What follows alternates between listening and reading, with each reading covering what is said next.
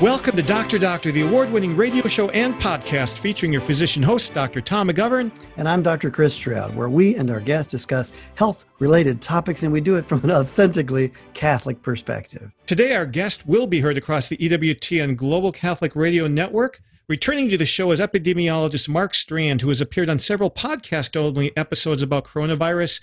And this fervent evangelical Christian will, I'm sure, delight you with both his faith and his knowledge. But before we get to the episode and to the meat of the episode, we want to make you aware of an important event that should interest you. Medicine's integrity, reclaiming the doctor patient relationship, is the theme of the Catholic Medical Association's annual educational conference, which will be held virtually on September 25th and 26th. The CMA made this switch from in person to virtual due to the pandemic, as you might guess, but it's excited to foster faith and fellowship as they can be national experts in areas such as humanities, law, psychology, theology, medicine, uh, you name it, to shine a light on important national and cultural issues that might compromise the doctor patient relationship. Our keynote speaker for the conference is EWTN's anchor and award winning journalist Raymond Arroyo. Pro life activist Abby Johnson will also speak during the conference. And attendees can earn up to 36.75 CME credits and have access to all of the talks through the end of the year. Registration is now open and more information is available at www.cathmed.org. That's C A T H M E D.org. We'll see all of you listeners there virtually, of course. But, Tom, before we get into our show uh, and our terrific returning guest, we have a couple of, let me ask you a couple of summary questions to kind of warm up the crowd. I'm, I'm the warm up band for the show. yes, you are. So, a couple of things that we hear batted around in public discourse occasionally, and I hear often misquoted. So, let's try to do our ability to set the record straight. The first one if a low risk person contracts COVID, is he or she more likely to die from it than from an influenza infection? We know that overall, the risk of dying from the COVID virus, if you get it in your body, is about 12 to 39 times more than if you got influenza virus. So there is a high risk. And I think our, our good friend uh, Dr. Mark Strand has pointed out some handy numbers to hold on to. 2020, about 155,000 deaths from COVID, versus about 34,000 deaths from influenza in a really bad year. Yeah, that was 2017 18, uh, which is the last time you saw more deaths per week across the country than you would expect. Uh, and of course, we've been having that now since late March or early April here from COVID. And then a hot button question over the last few weeks hydroxychloroquine. What's the low down and dirty on it? Any data that says it's helpful, not helpful?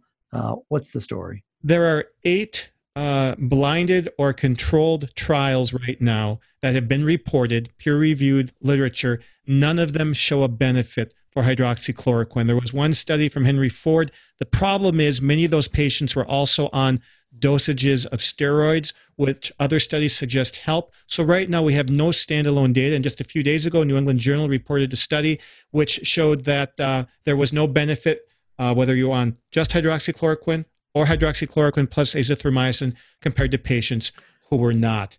So, is COVID more infective than influenza? That is to say, uh, am I more likely to be infected if I'm standing next to a COVID patient or if I'm standing next to an influenza patient? Absolutely. And, and that's the number we've talked about before called R naught or the reproductive number. And that number is 2.5 or so for uh, COVID, 1.5 or so for influenza, which means that's how many people you are likely to infect with it. Plus, if you've had influenza, many people have had uh, the vaccine, which even further reduces the risk of getting influenza.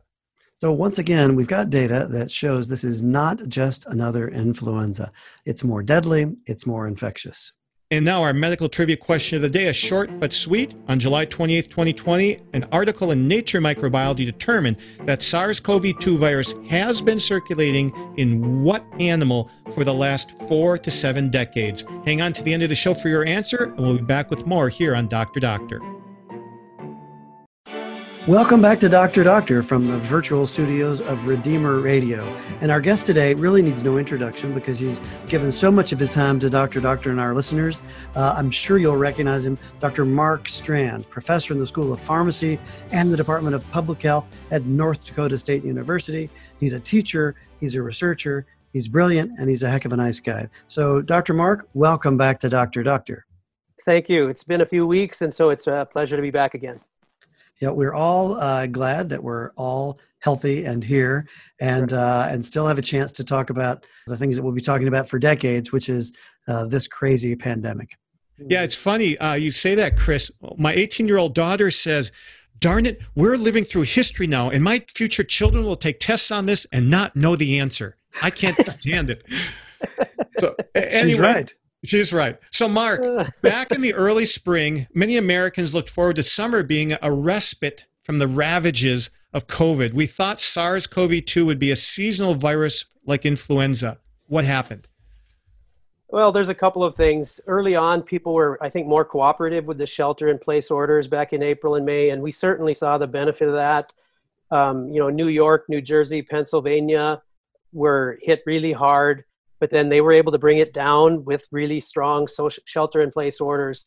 But in the coming with the coming of summer coupled with a lot of impatience from certain governors we saw many states lifting those orders i think prematurely. And so since then we've seen these resurgences quite out of control in texas and florida arizona louisiana. So i think it's largely a result of, of reversing those orders and, and also people kind of getting tired of the restrictions and just saying let's go out to you know whatever they enjoy racing or events and um, so i think that's what's hit us and it's a lot easier psychologically to shelter in place when it's the dead of winter than mm-hmm. before summer comes so yes. maybe we were we were right on the degree rise in temperature helping the infection rate but that's been offset by the fact that the, the nice weather draws people outside and their shelter in place fatigue combined yeah, absolutely so Mark, there's an article I sent you a link to, and you may have seen it, but Paul Cieslak, our friend in Oregon, sent one on how uh, midday summer sunlight uh, inactivates the virus rapidly. In fact, if you're at 40 degrees latitude, which would be those of you listening in Columbus, Ohio, Philadelphia, or Boulder, Colorado, your midday sun on June 21st would inactivate 90% of virus within eight minutes. Uh, so, versus 19 minutes uh, in early October or early March. How is this information helpful or not helpful, Mark? Well, I think it partially explains the fact that we haven't seen uh, surges in uh, research, you know, surges of case outbreaks in response to the protests. So I think that outdoor, both the wind but also the sun, has been able to deactivate the virus to some extent. Um, there's also some evidence that there's, you know, through the use of UV lights in the tops of like restaurants and where yes. you could have virus circulating upward, those lights could potentially kill the virus as well. So there's some definite um, opportunities to consider the use of UV light for uh, deactivation of the virus in places where people are congregating, classrooms, for example, or other such settings. Well, you know, along those lines, Mark, air conditioning has also been suggested uh, as something that could be responsible for some of the spike, particularly in the warm southern states. Is there evidence for this to confirm or deny it?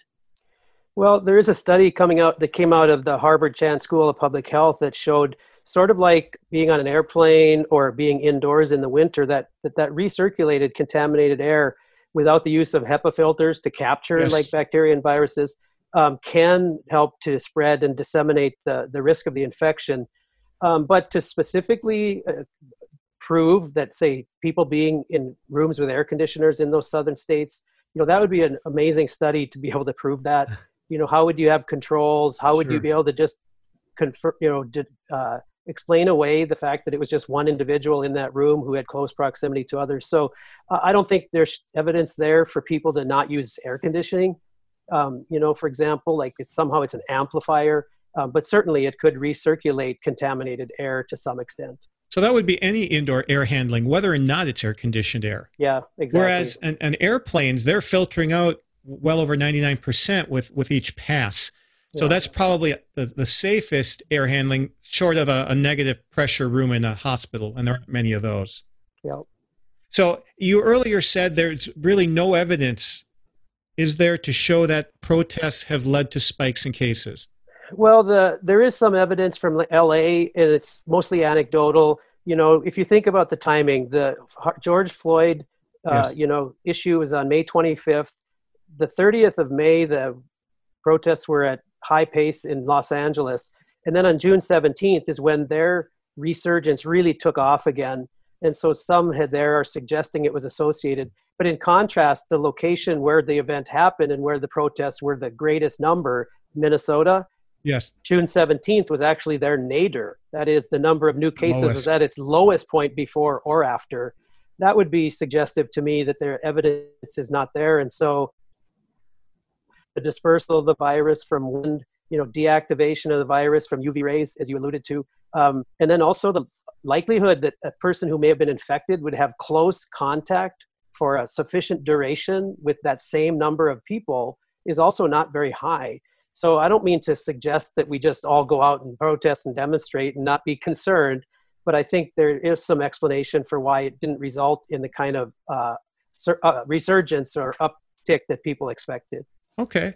Something else that's been in the news lately. A few weeks ago, there was that uh, infamous to some of us article in the New York Times saying that churches are a major source of outbreak, in which they only point out 650 cases out of three and a half million, which I think really says churches have been pretty safe. The examples they gave were churches that weren't practicing social distancing, masks, and they were uh, singing together.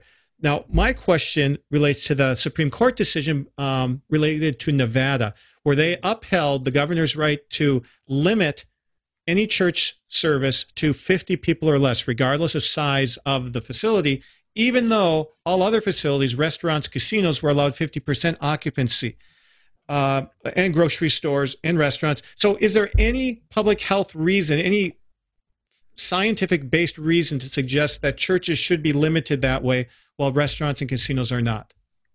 I don't find any. You know, there was this um, website called Mass Live, which rated different activities based on their seri- you know risk. Ah, Bar, bars and concerts were given a 10 and it was looking at things like is the event indoors or outdoors? How close are the people? How long are they in that proximity? What's the likelihood that people would comply with mask guidelines? You know and what's the personal risk? Is it young people? Is it so they had five criteria they used. Now I, I don't buy the results that they came up with because so for example bars and concerts were given a 10 church was given a risk of 8 and then casinos were given a risk level of 6 and that was the same as restaurants. And they were arguing well in casinos there's lots of open floor plans and other things like that. Um, i'm not a casino frequenter so i can't speak to how what they're designed like or how you know what happens in there. Um, but i just think that was really a poor decision on their part. I think it showed their concern that the whole state is dependent upon those casinos for their economic livelihood but that they chose to then in reverse use it against churches i think was most uh, unenlightened and, and most unfortunate. Um, i'm like you i'm seeing that the number of outbreaks in churches and in faith events is very small. You, can almost always trace it to a setting where there's um, you know frankly i would argue a theological problem where some of the teaching associated with that faith community would suggest that somehow we have some invincibility as believers and Ah. you know that this isn't doesn't need to be taken seriously so they're kind of flaunting their Mm. so-called Yes. freedom or protection and that's been true of a lot of the cases that i've seen with with large scale outbreaks that's not the type of approach that any churches i'm familiar with or working with would approach this from so i think it's most unfortunate And it's interesting. It, it seems to me that we asked the question wrong. So the you know the court question was, is it okay to limit churches to fifty compared to the casinos? Maybe we should have said, shouldn't we limit the casinos to fifty? I mean, uh, the, the smaller the smaller number may be just fine. We shouldn't increase the church number. We perhaps should decrease the casino number. But I think it's that inconsistency. We've seen this time and again, and we've talked with our psychology friends that that feeds this sort of uh, paranoia, anger, uh, a sense of rage where people want to just stop believing any data when they spot an inconsistency like this. It's human nature, I know, but it is misfortunate. Uh, I don't believe anyone's well served by that. no You know, your friend and ours, Paul Carson, has me onto a new favorite website for COVID data. Uh, that's public.tableau.com. And there's an author there, Peter James Walker, who has all these wonderful COVID um, pages. And each page for each state has four graphs one for daily tests, daily positive tests, number of hospitalized patients in the state, and number of patients dying each day. And it's a fascinating snapshot into very different results in the states. my question to you, Mark, is what are some of the key takeaway points that you want listeners to know about what is going on across the country in various states? Sure. Um, that site is really nice. Um, it, it, for one thing, it's a time course so that each of the figures starts and ends on the same date. So it's Yes. easier to sort of see the Mm. way in which testing is often following the outbreak, for example, as opposed to kind of a time zero, which is used for a lot of them. So all the states have their own time zero and you can't tell what date you're dealing with. So yeah, that was really, that is a really good site. Um, you know, I think some of the takeaways, I think these figures have shown that um, testing intensity frequently has followed actually the worsening of the outbreak. So I did some correlation analysis between the prevalence of the outbreak in a state and the percent of their state who was tested. Yes. And the correlation is a very high 0.66, meaning that the percent of people tested is in direct response to the extent of the outbreak, as opposed to other states like here in the upper Midwest, where our testing has been so aggressive that the association between the prevalence and the testing is, is not strong because we're not testing in response to outbreaks, we're testing as a surveillance. And so then obviously our test positivity rate is also low Mhm. because we're, we're testing uh, more widely in order to just make sure we can identify any outbreaks and snuff them out as opposed to coming in to test after an, an outbreak. So those are some of the, uh, some of the findings that are worth observing. So one of the things I read, and maybe you can explain this, but somebody said that a state is not doing enough testing if their test result positivity rate is 5% or higher. Is that true? And if so, why? Yeah, I, I accept that. Um, you know, the reason would be if your test positivity rate is, say, 10% or higher, then that would suggest that you probably have a lot more people out there who are positive, but just who haven't been identified. On the other hand, to the extent that your test positivity rate is low, like 5% or lower, that would suggest you're doing wide scale surveillance. Most of them, 95%, are not positive. Therefore, you don't have this lurking endemic virus out there that at any given point in time could, you know, inflame. So th- those are the really the benefits of having this low test positivity rate. Well, across the board, Mark, if we think in a general sense, I've had a lot of people ask me, is it true that we're not as likely to die now from an infection as we were in the early days of the pandemic? Because it, it feels like, now, a lot of it may just be the volume on the news coverage. It feels like in this second wave, so to speak, we're seeing higher numbers, but we aren't seeming to see the higher death rate. Or are we just desensitized as a people to the death rate? What do you think? No, I, I think your the answer to your question is if a person was likely to die back in April, they're probably almost as likely to die today Hmm. if they have the same, say, age risk and other underlying condition risk factors. Although our medical provision and care and earlier detection would have reduced it somewhat. Sure. But the reason that there's far fewer deaths today than there was back in April is that the majority of the cases now are individuals between the ages of 18 and 45 Uh, because the people have been paying attention to the uh, taking precautions. We're looking after our, you know, congregate living facilities. And so um, it isn't as if I don't think there's a lot of evidence that the virus has somehow become less virulent and less deadly. You know, I think it's a combination of higher risk, or I should say lower risk individuals being exposed more Mm. and being cases, and then those who were at higher risk now being exposed less, and then relatively speaking, making up a smaller proportion of the overall cases. Now, the states that- that were yeah, the yeah. worst early in the spring, uh, New York, New Jersey, Connecticut, Pennsylvania, Michigan, look much different than the rest of the country. They do have an uptick in cases, but their hospitalizations and deaths are flat or going down. Is it because the most susceptible have already been infected? Are they doing a better job? Um, and will the Yeah. other states that have a high rate now, are they going to become like New York was or not? I would say no, and it partly builds on what I was just saying, you know, to Chris in terms of, you know, it's the higher risk individuals are more protected now because of more awareness. So I think that's one factor. So there will be increasing deaths in those states that are having these outbreaks, but I don't think anything like was experienced in New York. You know, I think the medical system's preparation is so much better, uh, and the individuals who are being exposed now are are at lower risk for really bad outcomes. And I think there's also some evidence that you know some of the antivirals like remdesivir some of the early results have shown that there is benefit in terms of a quicker recovery cutting that down from an average of 15 days to 11 days in in some good studies. And then dexamethasone uh, corticosteroid also being shown to reduce deaths uh, um, among severe patients as well. So if you consider some reduction in deaths and then also shortening of duration uh, those are also contributors. Now, neither of those drugs has been approved by the FDA for uh, for COVID yet, but just they are being used, and the early studies are showing some success. What's the latest situation with testing in states, and how long it's taking to get testing done? Who's doing it the best, or what does the best look like? Yeah, uh, according to the COVID tracking project, where there's some really good testing data, we're currently testing 330,000 people a day and if that were sustained, we could cover about 3% of our entire population in a month. Um, now, that's been increasing as time goes on, but it's still re- really short of what we would need in order to get this, what I had described as really, uh, you know, broad coverage testing to really get a handle on, on the extent of the outbreak in a given state.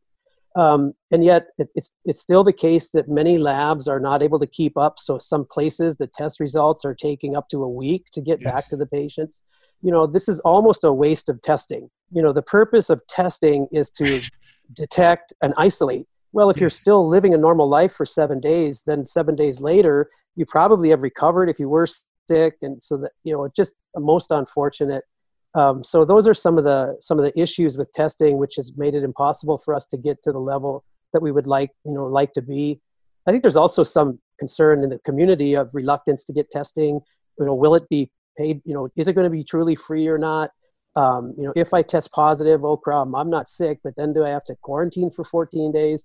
So I think there's also some you know people there's some behavioral issues too that are maybe causing people to um, be reluctant to get tested you know, just anecdotally, I've experienced that uh, really in the last two weeks, a big uptick in uh, people saying, I don't want to be tested. I don't want to be included in any health department quasi federal database on, on COVID. I, I really didn't see that coming.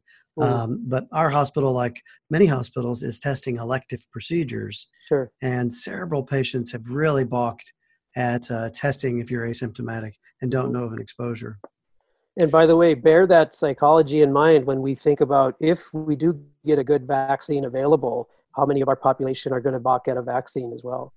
Um, so I think, you know, those are things to consider. Yeah, it's a good um, point. Regarding the testing, the testing, I did want to mention one other thing. So I divided um, all of our states into 10 improving states and 10 worsening states just for fun and um, the improving states have brought their test positivity rates down to 7.2%. So those are including New York, Pennsylvania, New Jersey, some of those states.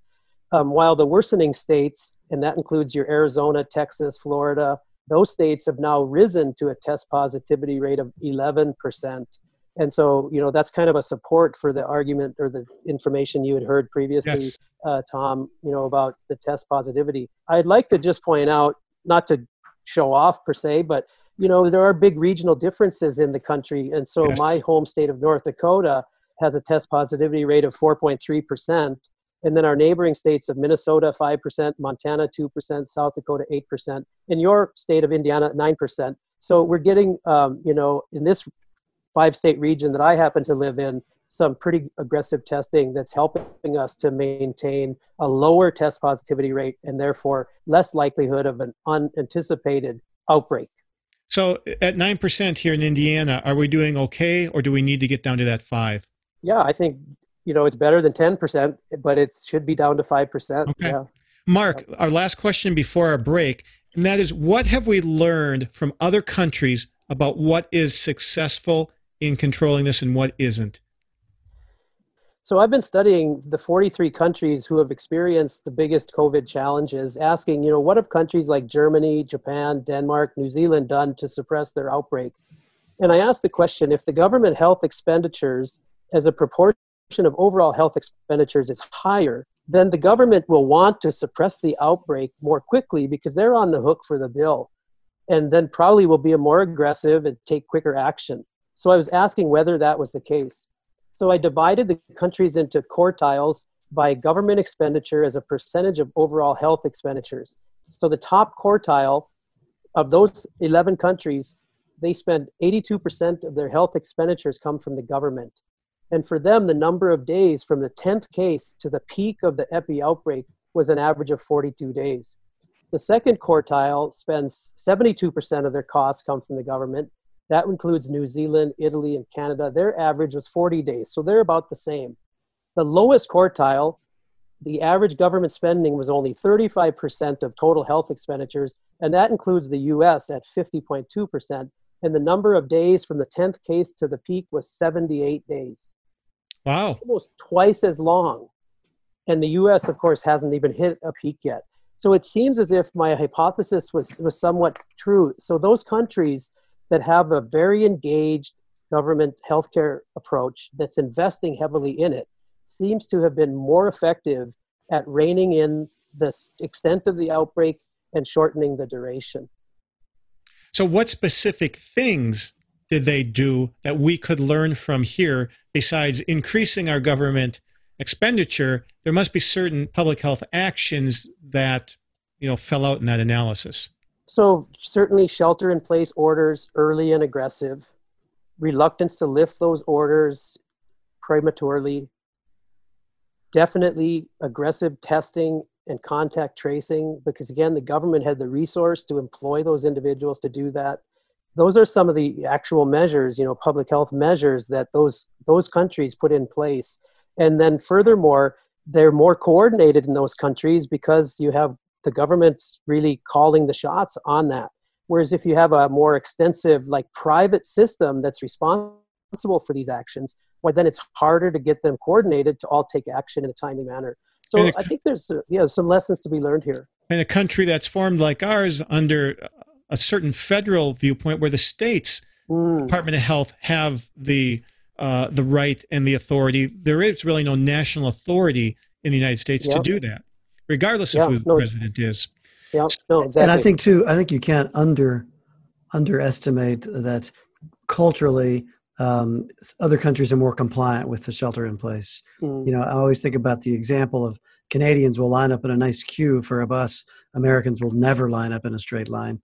It's just it's in our cultural DNA, and and we tend to be opposed to any kind of mass shelter in place, and it's hard to get past it. Other countries may be more culturally accepting of it, and as a result, their spread was better. So I guess the key question before we take our break here then is can we get through this without having to do another lockdown shelter in place with business closure? I don't I'm we were already seeing in states where they're not only mask orders but they're reversing some of their uh, you know business openings, closing right. restaurants and bars. So we are going in the other direction. Could it become a full blown shelter in place order again? Absolutely could happen. Let's take a break with that note and come back with more on Dr. Doctor here from the virtual studios of Redeemer Radio. Abortion, pornography, embryonic stem cell research, corporate contributions to Planned Parenthood. Do you invest in companies that are engaged in these practices? The Ave Maria mutual funds do not, and their investment portfolios reflect that. Ave Maria mutual funds are managed to conform to pro life and pro family values. Long term investors can invest in the no load Ave Maria mutual funds. You can learn more about the Ave Maria mutual funds today at 866 Ave Maria or visit AveMariaFunds.com. Welcome back to our continuing interview with epidemiologist Mark Strand. Mark, do we have actual real time data within the COVID pandemic from other countries or our own for how well cloth face coverings or other masks help prevent the spread of COVID? Um, you know, there's increasing evidence that you can see reductions in population wide uh, extent of the outbreak with face masks. Uh, Greg Poland of Mayo Clinic, a paper in the Journal of Health Affairs recently, has reported that uh, wearing masks or states which have used mask mandates have seen a 2% drop per day in the number of cases occurring. And so there is some evidence there um, we also should point out that you know the Asian countries have been having using masks as a way of preventing infectious disease spreads as far back as 1910 in China. Um, and so they have that custom. And I think it was interesting to notice that in New York City, in the outbreak, while Asians make up 14% of the population, they made up only 7% of the Yes. cases. Yes. And, and I think it was it was a partly a function of how they really take it seriously, having lived through these types of epidemics, but also they generally wore face coverings early. And so um, there's some good evidence. Another story was or report was was given of an, a passenger with COVID who flew all the way from China to Canada in 14 hours in a plane, wearing a face mask, didn't spread the disease to any of the passengers, and so there's some um, good evidence out there now of the benefits of face masks. So, So Mark, we have we have a lot of people that are opposed to face masks, and the the political or the the libertarian aspect of it set aside. Is it debatable from a scientific standpoint that a face mask will help stop the spread of viral infections? Well, I don't know what kind of evidence you know they might be looking for, but um, one of the things that I have used with some people is to say, okay, God has given us mucosa and nose hairs to keep bad things like viruses from getting into our lungs, and they're about sixty percent effective. So don't shave your nose hairs for the next six months. But that's not That's enough. We great still- advice. You heard it here on Doctor Doctor. we still get we still get sick. So then we add a mask. Now masks are not complete. I mean, an N95 is pretty foolproof, but a cloth triple layered washable mask might give 60% protection. Well, then you add the two together, so that's 40% failure times 40% failure. That's 16% failure. So now you're not getting 60% protection, you're getting 84% protection. Right. Now we add on top of that six feet of distancing, which allows viruses to fall in that six foot distance and, and most of them not aerosolized. That's another 60% protection. Well, now that failure rate is such that we're basically getting only a 6.4% failure rate. Uh, and so we're getting a, a 90, 94.6% or 93.6% Right. protection. Now, this is a simple way of looking at it, but those are, you know, it's n- none of them are in and of themselves an absolute foolproof method, but they're additive in nature and therefore are seen as best practices. That's a great example. Now, a lot, another great example, supposedly that's been pointed out, is the country of New Zealand. They've basically eradicated um, COVID 19 there. What price did they have to pay, and what can we learn from New Zealand, Mark?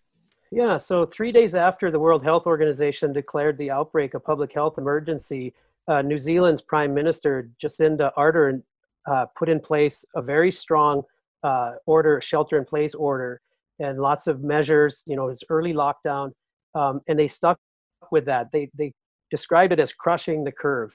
Until June 15th, the country went three weeks without any new infections. Um, New Zealand was, you know, I was talking about this from the 10th case to the Yes. peak. New Zealand was number two of all 43 countries, only 13 days from the 10th case to the peak. They had brought down the hammer. Furthermore, if you look at from the 10th case to 20% down the other side of the curve, which I also see as substantial suppression, 24 days. That put them as the average in the six, in the 43 countries that I've studied is 64 days. My So goodness. they were like a third of the time that the other 43 affected countries were. So they definitely got the results of that, and such that they have now been able to uh, resume lots of their uh, normal social activities. So um, the price, I'm not totally sure, you know, and the price that they paid as a society, but I think they're closer to the China model, where it was a really heavy-handed and early and aggressive approach, which then gave them the ability to suppress it to the point that they can now have lots of space within which to resume their economy, their schools, and their life together. and you bring up schools. What have we learned from other countries that have already opened up schools that might help us here in the United States as we come up to back to school season? So there's been certain countries that have followed different approaches. South Korea has opened schools. They then had to close them again, but and reopen using temp- temperature checks at the doors, plastic dividers, masks. Um, others have had strict limits on contact. So some schools in Denmark had pods where only four or five children could be in, in one space. So there's lots of different approaches that have been used in different countries. Um, I think there's still some debate about whether children might be less likely to transmit COVID than than adults. So there's there's some possibility that the children, you know, are slightly less lo- uh, vulnerable to a, to an outbreak in their settings. Um, so there's different um, uh, different experiences in different countries. I'd like to refer to an article by Ezekiel Emanuel in the New York Times on July 29th, where he provided some really good guidelines for school reopening. And um, some of the issues that he focused on was, you know, low community spread, test positivity rate of less than 5%, obviously the practices of distancing, mask wearing, cleaning facilities, etc. But he also broke down all of the activities associated with schools into categories and then mm-hmm. evaluated low risk to high risk. So, oh. for example, how are kids transported to school? If they're biking and walking, that's low. If they're all busing, that's mm. high. What does the routine classwork look like? If they're at their desks working alone, that's low. But hall passing and locker room activity, you know, being in locker rooms, that's high. Um, how is lunch served? Pre-packed meals, low risk. Cafeteria, high risk. Athletics and you know arts and concerts, uh, to the extent that those are uh, allowing for personal, intimate contact of large numbers for long periods of time, then that's high. So he provided some really good feedback or input there that I think schools could consider in terms of allowing for the lowest risk in each of those categories, especially early on in starting the school year. I love that because he's looking safe versus unsafe, not essential versus non essential, which I mm. think has been a mistake that many mm. governments have made. But mm. I'm only a doctor. Um, so, so Mark, I know one thing you wanted to talk about, and I think our listeners want. So, based on all this data that you crunch from around the world, what is the current state of best practices to get rid of the pandemic, but still be able to do the vast majority of human activities that give our lives meaning? Sure. So, you know, minimizing indoor activities in close proximity without masks for extended periods of time with no air replacement among people who are unwilling to comply with some distancing guidelines. Those are, you know, that's the perfect storm. Priorities. Yeah. yeah, that's the that's the perfect storm. That's the situation. So, in my mind, people strolling malls are not responsible for outbreaks. Furthermore, we should be able to create workspaces now that allow us to minimize outbreaks. A case here and there, of course, they're going to be that. But to have the start of an uncontrollable outbreak in a workplace setting, um, I think we can we can avoid that. So um, those are some of the general practices that certainly we we now know and should be able to implement as we resume, whether it's school, whether it's people returning to work, uh, or, or other in church. I mean, obviously, church activities as well. Now, none none of the three of us live where mass transit is essential, but for those people in large urban areas where subways and buses are a critical component of the economy, is that ever going to be safe, or is that going to just be uh, a risk that has to be tolerated? Yeah, you know, you think about your levels of protection. So wear your mask. Yeah. You know, keep some distance to the extent you're able. You know, I'm sure they're all cleaning those places as frequently as they're able so yeah it's it's i think it's a risk that just has to be accepted and managed it's Mark, funny as you think about the future it's hard to imagine a time that we'll feel comfortable on a crowded airport shuttle uh, hanging onto that rail bumping everyone around you at every turn mm. that's just something that happened decades ago that it's hard to imagine it ever happening again mm-hmm. Yep. Mark, is there anything we know now that we didn't know three to four months ago that have surprised you about what is low risk that is really high, or that's high risk that you thought was low? Um, I don't know about anything that's necessarily su- surprised me. Um, I think you know the practices that I you know previously mentioned regarding the low risk versus high risk I think is a consideration you know the notion previously of like you said if it's essential or not essential you know I don't think that was a good way to to think about how to stratify risk. I think it should have been based on true risk. Um, and then from the beginning strive at every turn to minimize risk as opposed to give the illusion that we could uh, to reduce risk not that we could eliminate all risk mm. and so i think those are some of the lessons that you know perhaps we've learned and maybe some false illusions that somehow this could be completely stopped you know we often assume that our money our technology our smarts can give absolute solutions to, to the problems we face and this situation has challenged us to think about things much more in terms of of like levels or gradations of risk reduction in a way that I think is really important as we move forward the rest of this year. So I've heard people say that we have a bunch of New Yorks incubating with those southern states, but you don't think that the death rate is going to approach New York in those states because they're mostly younger patients. Is that correct? Yeah, that's my that's my expectation. Yeah. Yeah, we have younger people. I guess you know, in my mind, the younger people are more likely to uh, sort of resist the shelter in place. They're going to be out and about. They're more likely to get infected, but they're less likely to die because yep. of their of their risk factors. Um, I was going to say, in defense of the young folks, I would also give them a little bit of defense in the sense that they're the ones that are out on the. You know, we've used this to refer to people of color being more vulnerable. Frequently, it's because they're involved in work where they have no choice. So mm. it's you know restaurants waiting, you know service industry, and I would say a lot of our younger people as well are really in a position of they have to wait tables you know they have to work in in various types of service industry that puts them at risk so i just want to not somehow throw all of our younger people under the bus as if sure. they don't have any concern right. for the well-being of our society i think there's been some unfair accusations of that hmm. um, you know that and maybe some of them have been irresponsible but yet i know many have have, have not but they're put in those positions so like even nursing home. You know, like a lot of the younger individuals in our community that have contracted COVID were CNAs in nursing homes, and um, right. you know they they contracted it in the healthcare setting. And so, uh, yeah, there's certainly both factors at work there with our younger people. Yeah, good points, all.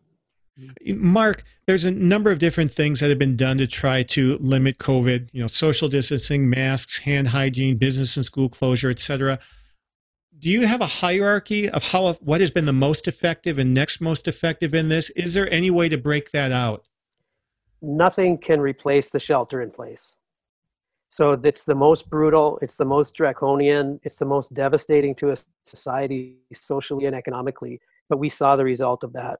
Mm. So, given the fact that that's not a realistic, certainly not a long term option, and not the preferred, we then have to to the extent that people are saying let's not return to shelter in place orders to that extent could we appeal to people to double down on the really minimally disruptive practices such as wearing masks keeping that distance uh, you know hand washing yeah. hand washing you know good hand hygiene um, you know organizing events in a responsible way you know, outdoor or ventilation provided when able you hmm. know um, so these are things that to me to the extent that people want to have the normalcy as we might think of it now to that extent could we appeal to people to be willing to double down on those i think minimally invasive requirements that really make a big difference mark playing a little devil's advocate with that idea with the infection fatality rate low fortunately um,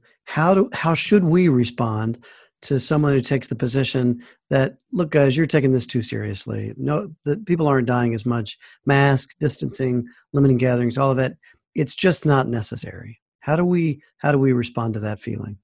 Yeah i mean after all we have 155000 deaths to covid deaths now 2018-19 flu deaths was 34,000. So we're talking about four to five times more deaths under some really strict practices to prevent transmission. So I think there's not a good argument to make that this is somehow not a serious problem um, in comparisons, like say to influenza.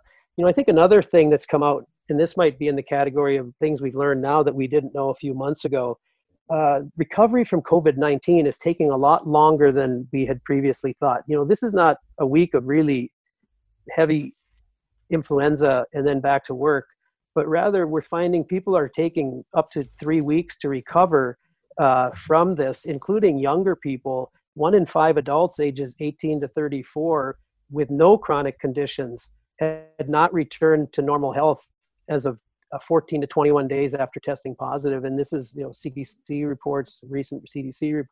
Yeah, and that doesn't so that doesn't show up in something as crude as the as the fatality rate. Fatality, yeah. yeah. yeah. And I think there's also some concern about long long term lung damage. Uh, you know, at this point, it's somewhat anecdotal, but there's some concern that people will suffer from long term respiratory function issues uh, after recovering from COVID. So yeah, it, there's no denying that this is not just uh, seasonal flu. So, Mark, I'm curious how you have changed your life. Have you been out to eat in a restaurant yet? Uh, maybe a couple times. You know, indoors small, or outdoors. It, um, outdoors, I would say a couple of times, but indoors, maybe twice. Um, but again, very conscious to not be there at you know peak hours and lots of space. No, I'm not at all comfortable at this point to spending two hours in a crowded restaurant. What kind of mask do you wear? I wear a cloth, double layer cloth with a slit in it that I can insert and replace a paper towel every day. Easily washable. It has a, a you know, I've inserted a, a, wire across the top. It's handmade yes. so that I can get nice, you know, upper face, you know, conformity. Um, pretty snug fitting. So it's. What's the reason for the paper towel in the middle?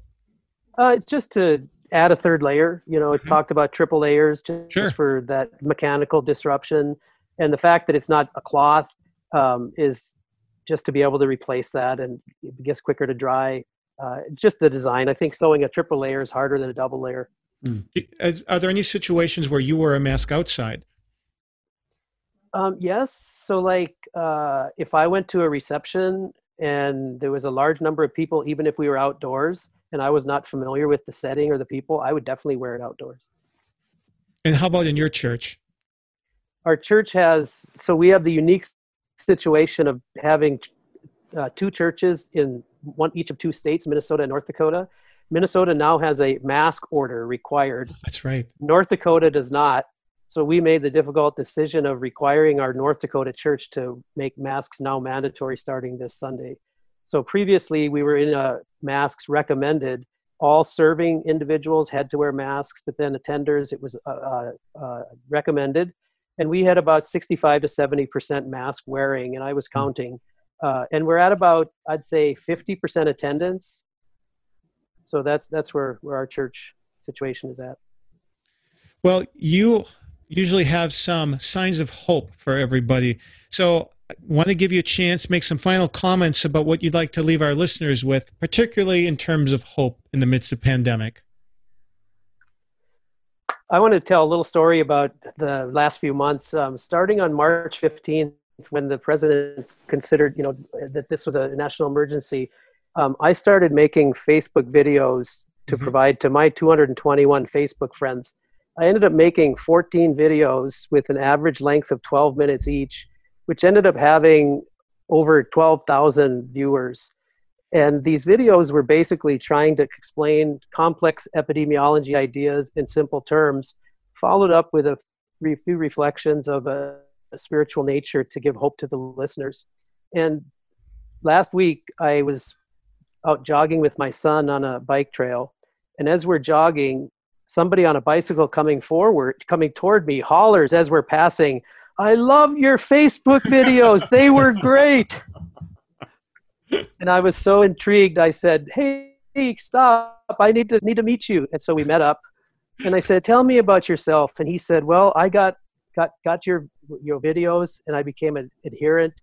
You just gave me the information I needed. You gave me the hope I needed. I was able to persuade my in-laws that this is real and that it's serious and uh, he said besides you were able to give he talked about that you know he's a christian as well he said you were able to put it in a perspective that just gave me confidence and i just have been resting on that and it's just meant so much to me.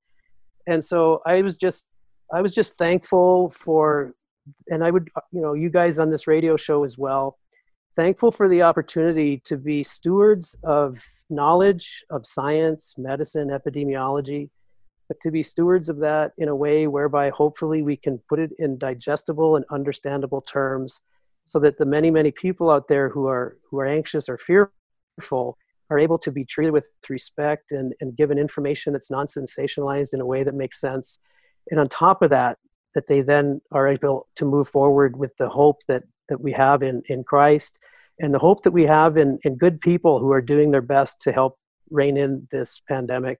So that was a charming little story. You usually don't know you know you guys as physicians you have happy patients every day who thank you and and and walk away with gratitude for the great work you do to to change their lives and even save their lives you know most of what i do i never really know because it's based you know on a population level it's research it's reporting and all so one little incident with a with a person like that out of the blue meant a lot to me and i and i hope your listeners are likewise uh, being edified and blessed by what you guys are doing during this time they have been by you also, Mark. Thank you for edifying our listeners and being with us on another episode of Dr. Doctor. Welcome back to Dr. Doctor from the virtual studios of Redeemer Radio, and it's time for the answer to the medical trivia question. Take it away, Tom. And it was a simple one. Nature Microbiology just published that this virus has been circulating for the last four to seven decades in a particular animal, and it is the bat. So, Not the- listeners, if you needed yet another reason to be fearful of bats, there you have it. Yeah, it was a, a fascinating study, and they looked at it three different ways. So, in one way, at least since 1948, another way since 69, and in the most recent way, at least since 1982. So, that's four to seven decades worth of it being in bats. We just weren't aware of it because scientists aren't out there testing everything that can be possibly be tested. But there was no evidence, uh, again, in another study, that this has been manufactured by man or woman. Yeah, important point to make. And that's probably a good segue as, as we close. It's been a great episode with our good friend, uh, Mark Strand. And there's so many great takeaways, but I think we're reminded with all of the political sort of spending that goes on, it's important to remember the data and the science. Um, and that the way we feel about this pandemic has nothing to do with presidential politics. It's about virology uh, and infectious disease. It's a bad infection, it's a bad virus uh, people die. A lot more people die than from the flu. And wearing masks, uh, as we pointed out in our mask hysteria episode, it's not perfect, is it?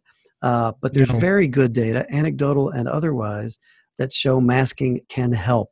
Certainly, there are people out there who maybe can't wear masks for various conditions. Maybe they should shelter in place uh, out of respect for others. But it, good hand hygiene, wearing a mask, uh, good social distancing can actually save lives.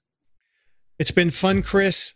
I think I'm I'm so happy to get to do this with you and with Mark and with all of our listeners out there listening to another episode of Doctor Doctor. Thanks for being with us for we are the official podcast and radio program of the Catholic Medical Association. And we'd ask you to please share the good news of Dr. Doctor with a friend and invite them to listen to it on their favorite podcast app, or always they can find us at redeemerradio.com forward slash doctor. This is Dr. Tom McGovern. And I'm Dr. Chris Stroud, and we're signing off until your next dose of Dr. Doctor. Doctor Doctor is the official radio program of the Catholic Medical Association, whose members are dedicated to upholding the principles of the Catholic faith in the science and practice of medicine.